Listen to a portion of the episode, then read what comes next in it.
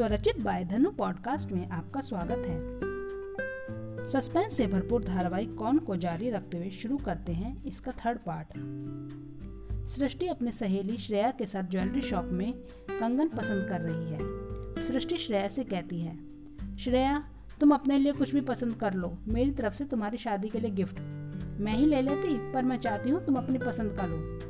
नहीं सृष्टि, मैं इतना एक्सपेंसिव गिफ्ट नहीं लूँगी। कोई अपनी फ्रेंड को गोल्ड भी देता है क्या?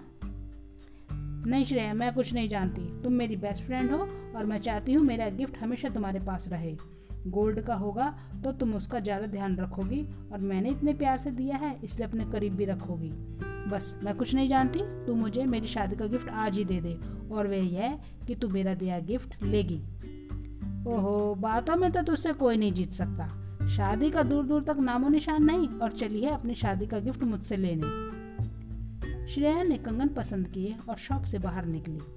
तभी सृष्टि की नज़र सामने आकाश पर गई। सृष्टि ने श्रेया से कहा, आ चल, मैं तुझे किसी से मिलवाती हूँ। हेलो, आकाश। सृष्टि को देखते ही उसकी आँखों की चमक बढ़ गई। आकाश ने दोनों से हेलो कहा। सृष्टि ने श्रेया का परिचय दिया। आकाश बोला, चलो, कॉफ़ी पीने चलते हैं, वहीं बात करेंगे। तीनों कॉफ़ी शॉप में पहुँचे। सृष्टि, तुम मुझसे मिलने दोबारा नहीं आए? मुझे भूल तो नहीं गए? मैं तुम्हें कभी नहीं भूल सकता, पर तुम्हारे घर आने की हिम्मत नहीं हुई।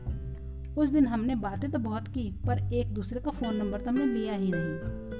सृष्टि, एक बात बताओ रेस्टोरेंट के बाहर वे दो लोग कौन हैं? क्या तुम उन्हें जानती हो? वो दोनों तुम्हें ही देख रहे हैं। वो दोनों मेरे बॉडीगार्ड हैं। उस दिन एक्सीडेंट के बाद पापा ने इन दोनों को मेरी सुरक्षा के लिए लगा दिया। उन्हें लगता है वह एक्सीडेंट कोई साजिश है, क्योंकि मेरे साथ पिछले दो तीन सालों से ऐसा हो रहा है।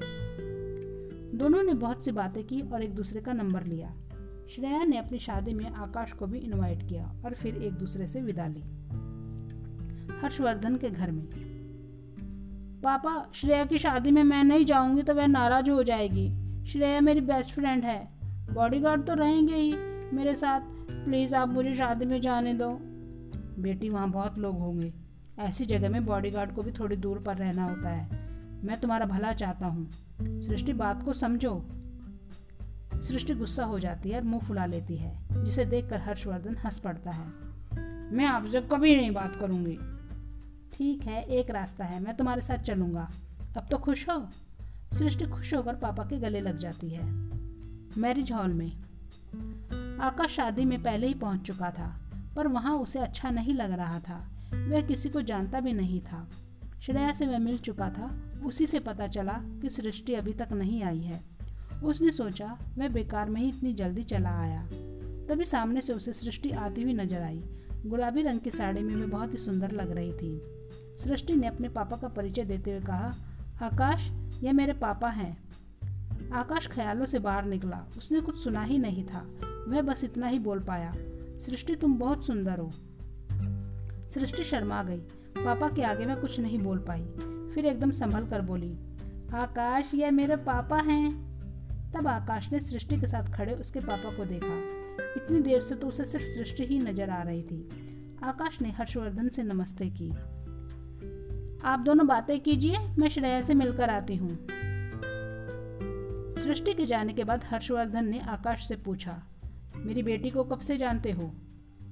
आकाश ने हर्षवर्धन को सृष्टि और अपनी पहली मुलाकात के बारे में बता दिया।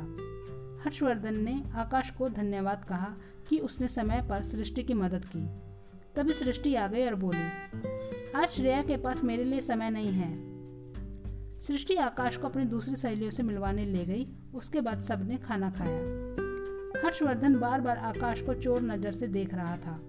आकाश का चेहरा उसे किसी की याद दिला रहा था, पर वह यह मानना ही नहीं चाहता था।